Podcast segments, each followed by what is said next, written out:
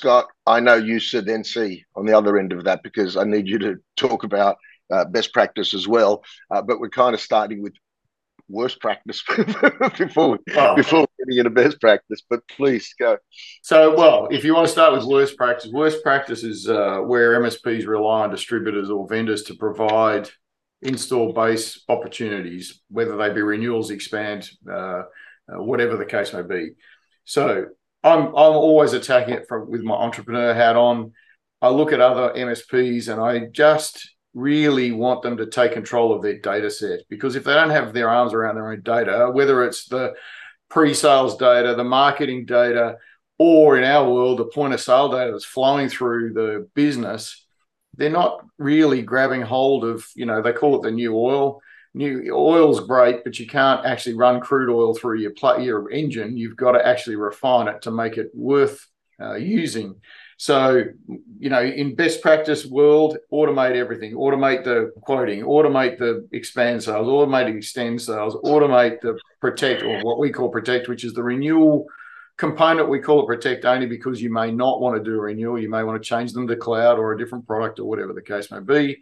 And then surrender. You know, the biggest opportunity I see there talking to the entire channel is surrender. No one handles end of life or end of support properly they don't proactively get out to a customer, let's say 180 days before that event, and say, you know, Mr. Customer, that platform, that product, or whatever it is they're using, is not going to work in 180 days, or it's not going to be supported by a manufacturer. So best practice is getting your arms around that install base data so that you can then make decisions that are on in the best interest of your customer. And as I said, it's all about making them successful with their customer base by giving them the data that they can make decisions on. Yeah, I, am I'm intrigued because really I've got a, a question to Dan. Um, Dan, um, how relevant is point of sale data uh, to the data that you need to turn something into a relevant, targeted, you know, marketing uh, uh, campaign? Data is critical because look at you can't like we were talking about just if I was saying earlier if I don't have the data of who my ideal customer is, what their blueprint is, what they do, what's their buying decisions, if we don't see those things and know and understand those, it's really hard to put a go to market strategy together or it's really hard for a business to be able to actually, you know, have a good business conversation. So I think it's absolutely critical that the data is there, you understand it, um, you know what it means and and to be able to use it in your sales process. And what would you say uh, if, if, if, a, if an MSP says to you, yeah, Dan, but my data's really bad. it's really messy. Yeah, well, I mean, that's a that's an action point that you got to work with them on. I mean, and that's the case most of the time. You know, most of the time we're dealing with people that don't have any data, or they're it, it's just not all put together. So it takes mm. time. For mm. us, what we typically do, if you have absolutely no data, or you just tell us it's in a thousand spots, we go back and we go, okay, who's your best customer? Why are they your best customer? What's going on inside their organization that makes them a good customer to you? And you're kind of reverse engineering it, you know, to really understand their, you know, like, who are you really looking for then when you're trying to go out and help them acquire more? Yes, so true, so valid. And how quickly suddenly that crappy data that I think they had gets rearranged in a different way, and it's suddenly it's golden data. It's gold. Scotty, you, you, you need to talk to that because you see that every day. Oh, it, well, every day, Nick. And in fact, we're just loading up another one now. And you know, uh, with the technical account manager and the salesperson, you know, they're pulling their hair out because they're going, well, they don't have this data. Actually, the best way to look at it is they've got data. It's yeah. just not been collected for how we want to repurpose it.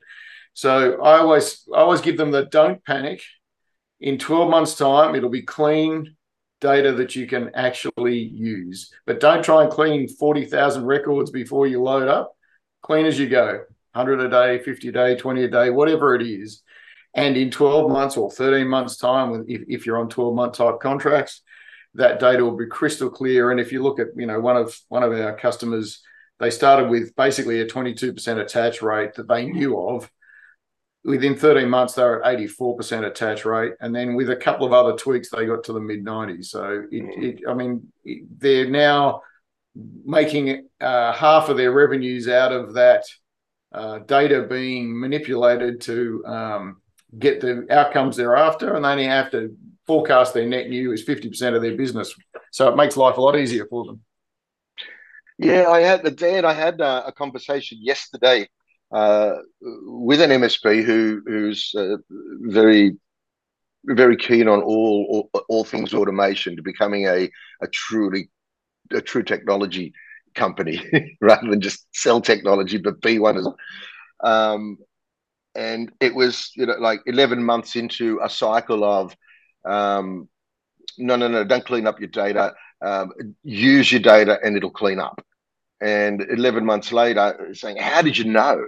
How did you know? And how do you how do you respond to someone without being rude? Like you know because it's damn obvious. If you use your data for a particular for a particular thing that, that it wasn't originally collected for, you'll clean it up in a way where you can actually use it to minimize churn rather than use it to invoice and say, this is what I sold this month, right? So what's what's your advice to someone who says my data's really, really bad? Scott's is, you know, use it for a month. What's what's what's your advice? I, I mean, look, from a data perspective, I think it, it's really um, it's hard for us, like because from my angle, data for us is like a customer list. It's a CRM. Do you have things organized? Do we at least know who? Like you know what I mean? It's a persona. You're building out that profile because what we're trying to help enable you is is to help you with data of who are we going after. So it goes back to like what I was saying earlier on the one thing is just we got to understand who that is to whereas is then we can build the campaigns to actually make sense to that person to get it in front of that person, to make it relevant to convert for that person. So if you have really bad data, I mean that's a problem when it comes to marketing uh, because you're you're spending money, especially if you're someone that's going to invest in ads and other things. You're wasting your money if you don't have good data.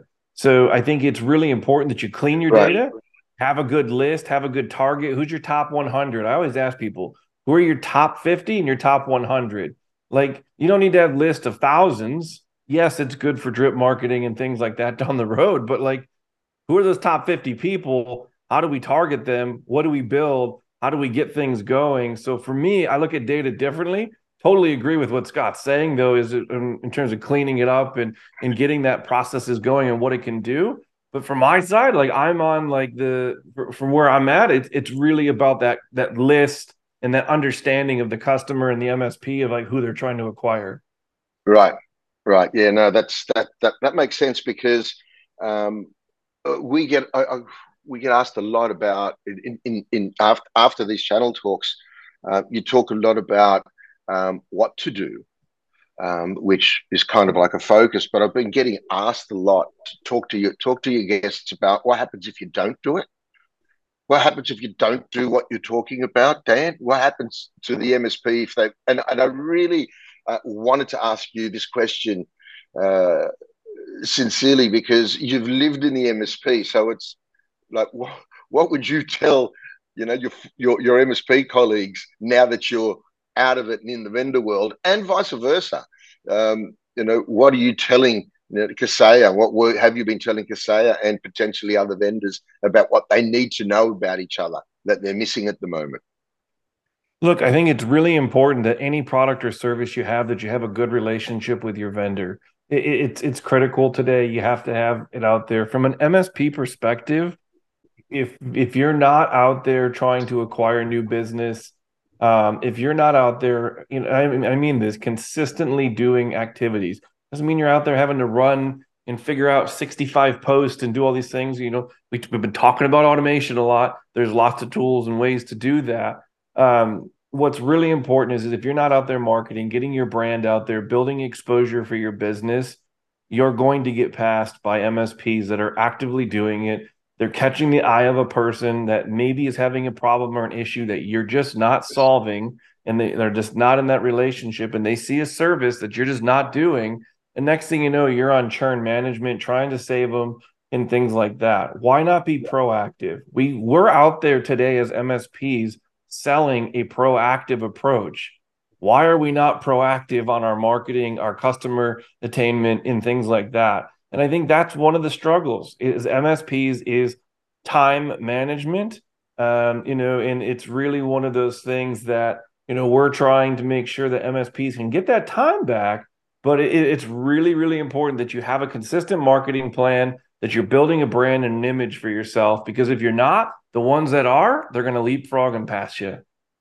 Yeah, I, I love that, mate, because where I was where I was getting to, and Scott, when I first spoke to Dan, um, I wrote two things down uh, that, that, that he said. He, he, talked about the extreme amounts of opportunity that are coming to the MSP at the moment. Um, extreme could sound frightening because it's volume uh, unless it's managed well. Uh, but he also kept mentioning proactive, which uh, which which Dan just did. Then you know, it's not like uh, the, the, the old days where you just set up shop and customers needed to buy off you because it was going off the charts. There is extreme opportunity, but it's not just been given away. It's the proactive ones that are that, that, that, are, that, are winning it. It's no longer going out there even and and doing the three four quotes. Who's going to who's going to come back? It's whoever was proactive in giving them unsolicited proposals that they would never have thought of if it wasn't for them. How does that relate to what you're seeing in terms of uh, you know best practice in the MSP environment? Uh, well, I think to pull one of Dan's comments apart, it's time management, and it's time management from the point of view that the the leader of the MSP, whoever that is, or it might be a division or whatever, needs to pull themselves out of the business and not just do it all day, every day, because this is the problem, right? Especially the smaller MSPs. The leader is absolutely working their proverbial off to make sure that the business does what it needs to do. But how do you coach someone to get step out of the business and look back in, even if it's only an hour a day or half an hour a day, whatever they can afford, so that they're actually working on the business, not in the business, so that they can then move towards this proactivity and this automation. That's the hard part, I think, for most of the MSPs because they're just hand to mouthing most of it, and they feel they can't stop. But if they don't get that that outside in view, they're never going to change the way the MSP goes to market and make it more successful. Okay, so in, in that regard, uh, one of the threats that MSPs are talking to me about, regardless of where you are in the world, is oh, I can't compete against the global guys. I can't compete against the global guys because they've got a better relationship with the vendor. To your point, Dan, you know how good is your relationship with your vendor? And in my experience, in you know decades of, uh, of, of working in distribution, it's the same thing. The best relationship you could have with your vendor is where you're the most proactive, and you're giving and you're giving them things that they wouldn't even have expected of you and building your market and building your market for you. And that's been traditionally the the the sweet spot of a local or a regional MSP versus a global MSP who tends to provide a lot of transaction value to the to the to the vendor, uh, making their, their, their transaction costs uh, lower and more and the transaction more frictionless. Completely different ends of the spectrum. Do they eventually come together? Um, is it best that they're, they're, kept apart and the value is different? Uh, Dan, what's your your view on that? I mean, look, I look at things a little bit differently. A lot of people say there's larger, you know, worldwide MSPs that are that are taking us out because they have better buying power or they got better you know, this or that. But it comes down to relationships, and people want to do business with humans. They don't want to do things with all. I mean, in certain cases, when you're talking IT support, you want to be able to pick up a phone and, and have that conversation and get answers when you're dealing with your business. And that's something that the localized, regionalized MSPs really have the floor and can dominate that market. Um, and I think if you're doing a really good job with relationships, you're proactively having conversations in, in those things, you really have, you shouldn't have anything to worry about as long as, from an MSP perspective, that your stack is is you're constantly uh, uh, you know evaluating your stack you're offering. Are you offering you know protection for compliance for cyber insurance policies? You know the world's changing. Threats change all the time. And you're as long as you're positioning your tool stack to be able to support the the world that we have that's in front of us and thinking a little bit ahead if you can and you're communicating that value to your customers I don't think if you're a regional MSP versus a master global MSP that you're competing because people want to do business based off relationships. Focus your attention on building better business relationships. And I don't think at that point it matters how big your MSP is. well, I, I love the topic because it's so important because we get lost in this whole world of we have to automate everything, right?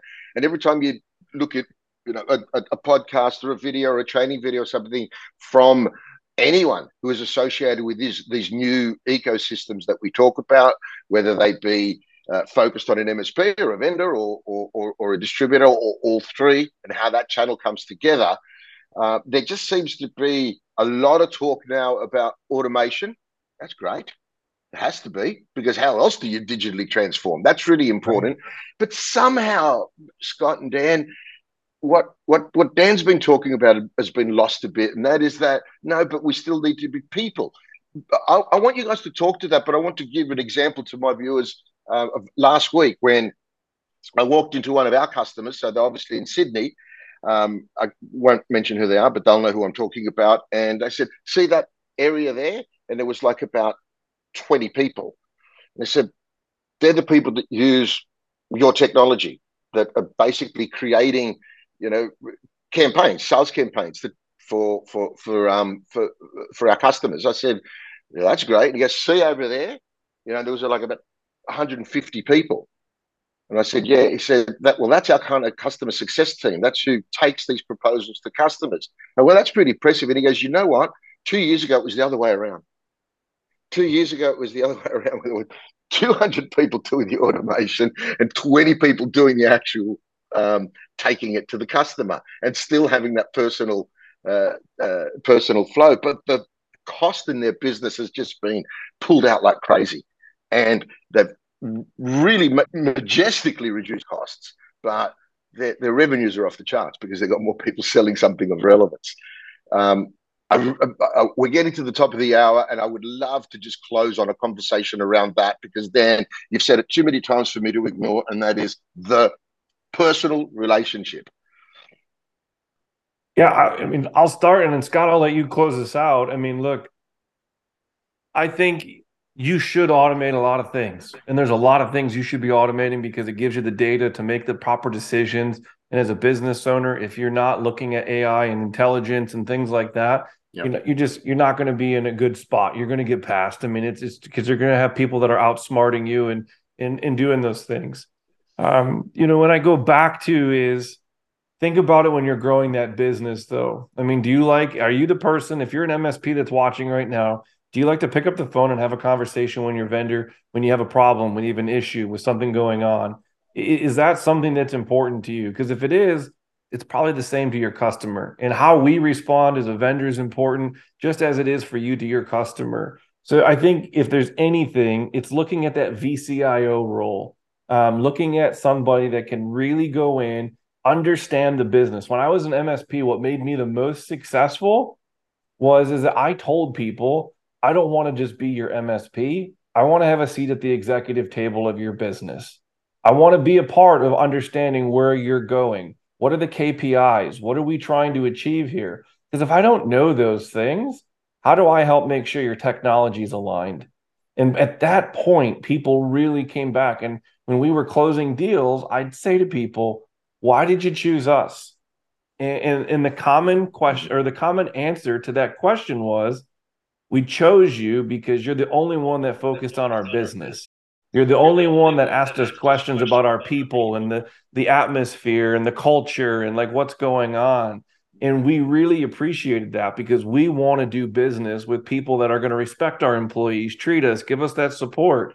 And I think that's a really good area for you to, to go out there and capitalize on and just really differentiate yourself. Because when you're up against people that are not real people and, and people, pe- people, people, if that's a word of anything, but when you focus up and go up against that, you're going to differentiate yourselves. And in today's world, I think, you know, we see that that 90, 95% of the times when you can humanize your brand, humanize your company, it really sets yourself up for the most success but leverage the automation data and the things that can happen. I'm by no means saying get rid of people or don't do automation. I think it's just mining it the correct way and leveraging it to empower your people to be able to have those relationships. In my mind, is a home run.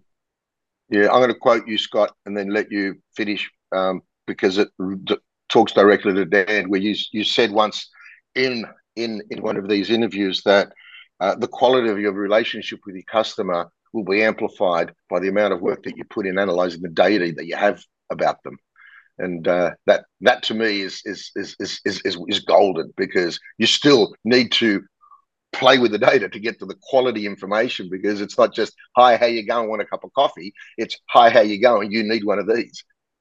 Um, yes but to to pull some of that uh, the previous commentary apart if you're an MSP, a mid-range or a small MSP, I think the opportunity is absolutely vast. I don't, I don't actually, because I'm a startup guy, I've never believed this thing that you can't compete against the globals because you know they they buy more, so simply they're better. The thing with um, businesses at any level, you've got to compete where you're appropriate. But what you're trying to do is just go that little bit further up the food chain, a little bit further up the food chain, and as you grow, you've got to be dynamic. And the reason the big guys are the big guys is because they're doing the same thing they've been doing for however many years. They usually have got legacy systems that are wrapped around their necks and they can't really move out of that. And you have an opportunity to change up your customer's entire experience based on your offering services and the underpinning automation. As far as the people part's concerned, well, you know me, the, the great places to work and the companies we've had, I'm about giving my people creative things to do because creativity is something humans enjoy doing. If you give them data entry jobs, it's not really creative. And, uh, you know, I don't know how people continue to do that particular um, function over an entire lifetime. I mean, I couldn't think of anything worse. So, if you can get the platforms and systems from both of our organizations to take the boredom out then you can do the creativity. The leader can focus on working on the business rather than in the business. And you start to cook with gas, basically, although gas is very expensive now. We'll have to find another analogy. cook on electricity, whatever it is. So, really, what I'm trying to do is inspire. If you're an MSP watching this and you're a mid range or smaller one, there is huge amount of opportunity to drink from the fire hydrant. You've just got to position yourself right and think about what that business is that you're building, not just be out there selling. Yeah, well, no, thank you for that. Um, and thank you for both of you. That's some real gems here. We'll, uh, we'll, we'll we'll distill that and cut them in bits and pieces and get that out to different parts of our audience as well uh, to make it relevant. Guys, before we close off, um, is there anything that uh, we've left on the table that you need to uh, tell our audience before we wrap it up? I just want to say thanks for having me on, and I, I look forward to, to to to connecting with a lot of your listeners and answering any other questions that maybe they have. But uh, appreciate being able to be on. Absolute pleasure, Dan, and we'll get those to you. Thank you, man. And Scott. Uh, well, I'm more about trying to get people to be entrepreneurial. If they take something away from this, whether they use any of our platforms or not, um, then I'm happy and and you know, of course, reach out if I can be of any assistance. And thank yeah, you no, thank, for being on the uh, on the show. Thank, no, thank you. Thank you, both of you. Uh, everybody, thank you again uh, for tuning in. See you very, very soon. We've got some really exciting ones coming up, uh, just like uh, the one that we've had today with Dan and Scott. If you're an MSP, uh, you're going to need to uh, look at this and look at it again. There's some real gems, things that I didn't even think of. So thank you, guys. thank you, everyone, for coming in, and we'll see you on the next one. All the best.